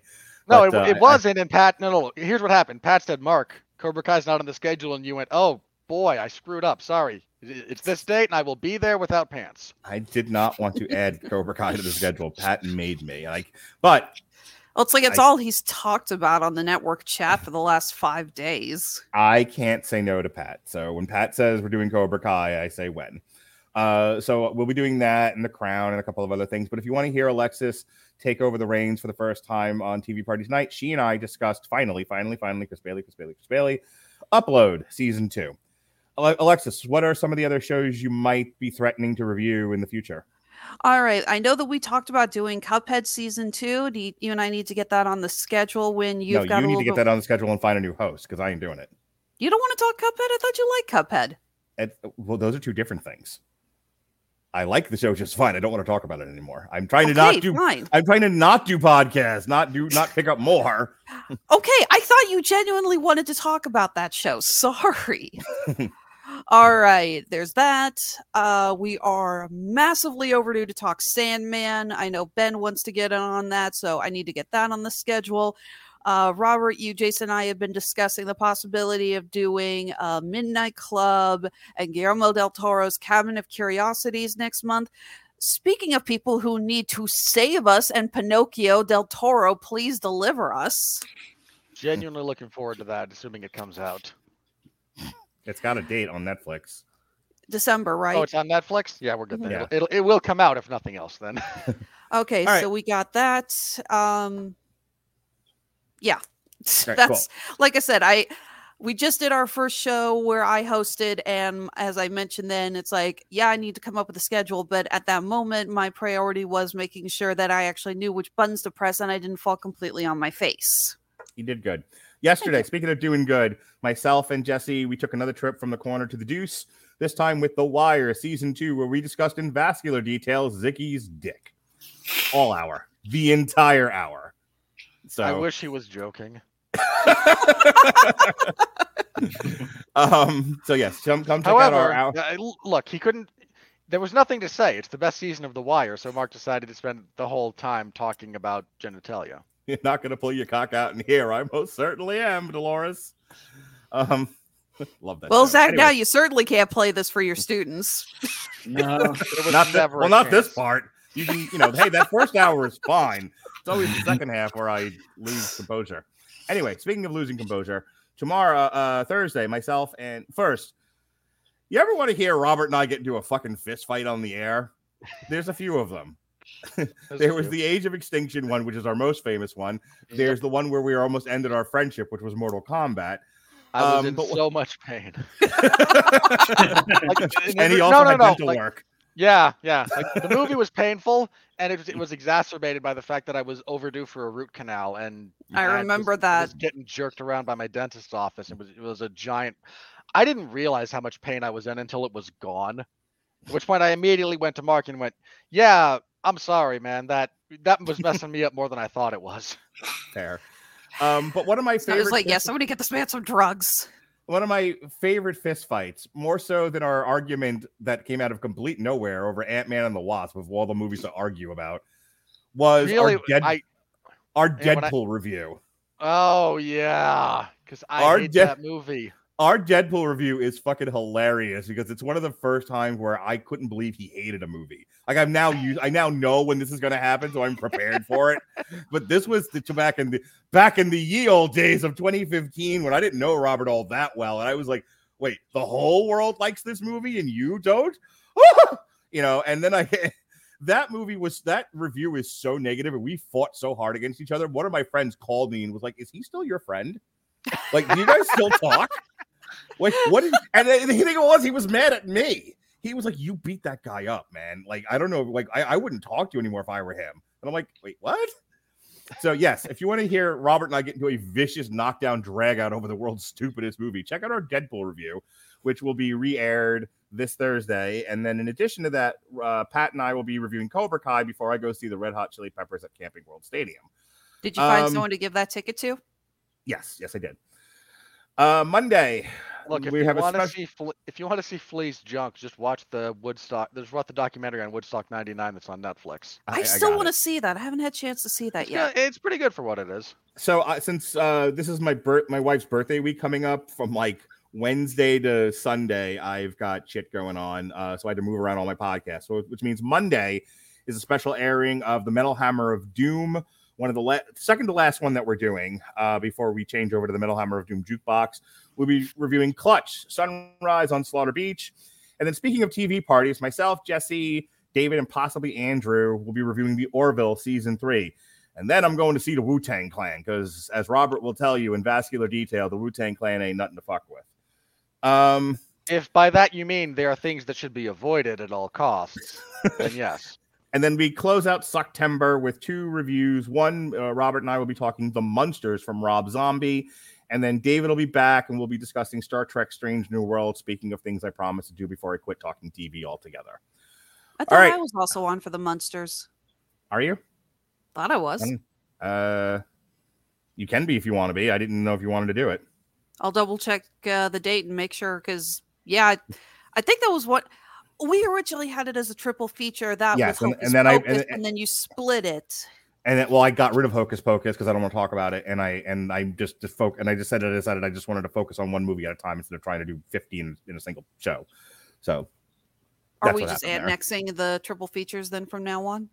No, we can still you can do them if you want, and if I feel like I mm-hmm. want to do one, I will. But for right now, I'm trying to not watch hundred hours of movies and television a week if I can avoid it. I got other shit to do. Aw. All right. Speaking of other shit to do, Robert, do your plug and let's get out of here. Poor, poor Zachary has a book to write and a class to teach. Let's go. You're keeping you're keeping this man up. He came here to hang out with us and talk about Pinocchio and like five hours ago, and you're still here keeping him here. Get on with it. Surprised there wasn't a clip that time. Would you like to see my father's TikTok? Oh, go, oh God, no, Robert. no, not again. You, you got that out of your system? You good now? Maybe. You happy now, bitch? Go on, bunk. Get it over with. I need a, I need a cigar and better suits, and to gain about 150 pounds. And be black. Eh, I can be what I want to be. You Oh can't tell me otherwise. All right. Um, if you're interested, I cover professional wrestling a few nights a week. AEW's Dark Elevation on Monday, MLW when they release stuff on Thursday, and they should be coming back at some point in the near future. Uh, but don't know exactly when. But again, in theory, AW, uh, MLW will start producing content again. And WWE SmackDown on Fridays. So tune in for any of those. Those are all in the wrestling zone of 411mania.com. SmackDown, I do live. The others are written reports that you can find after the airing of the uh, product in question. I cover the MMA events, uh, usually the UFC, also for 411mania.com. This last week, there was UFC 279, one of the craziest fight weeks in recent memory. That fight card started with three different fights at the top than we got when it aired. So if you want a full breakdown of that, you can find my report in the MMA Zone of 411mania.com. If you want, uh, if you're not big into reading, if you're like Mark and you think books are for burning, I host the 411 Ground and Pound MMA podcast. Wherever you're listening to this, you can punch that in and you can find me talking. That is recorded Sunday evening and goes live on, again, Monday morning. So you can listen to it whenever. But that's me talking about the wide, wacky, wonderful world of mixed martial arts and uh, their associated combat sports as it becomes relevant. So tune in to that again if you're so inclined, and we'll be back here a couple of weeks to talk about the Munsters. Until then, we thank you all very, very much for your support. It means the world to us. Much appreciated. Thank you everyone for joining into turning into Damn You Hollywood. Thank you, Zachary, for hanging out with us tonight. We hope we um, didn't annoy you too much. And for Alexis, we hope we annoyed you way too much. Be well. Always be, be, Mark. be well, be safe, and behave.